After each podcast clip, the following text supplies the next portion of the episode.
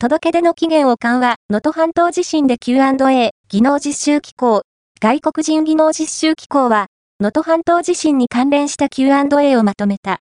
地震の被害を受けた受け入れ企業の技能実習実施困難時届出書について、提出が可能になった段階で届け出れば良いとしている。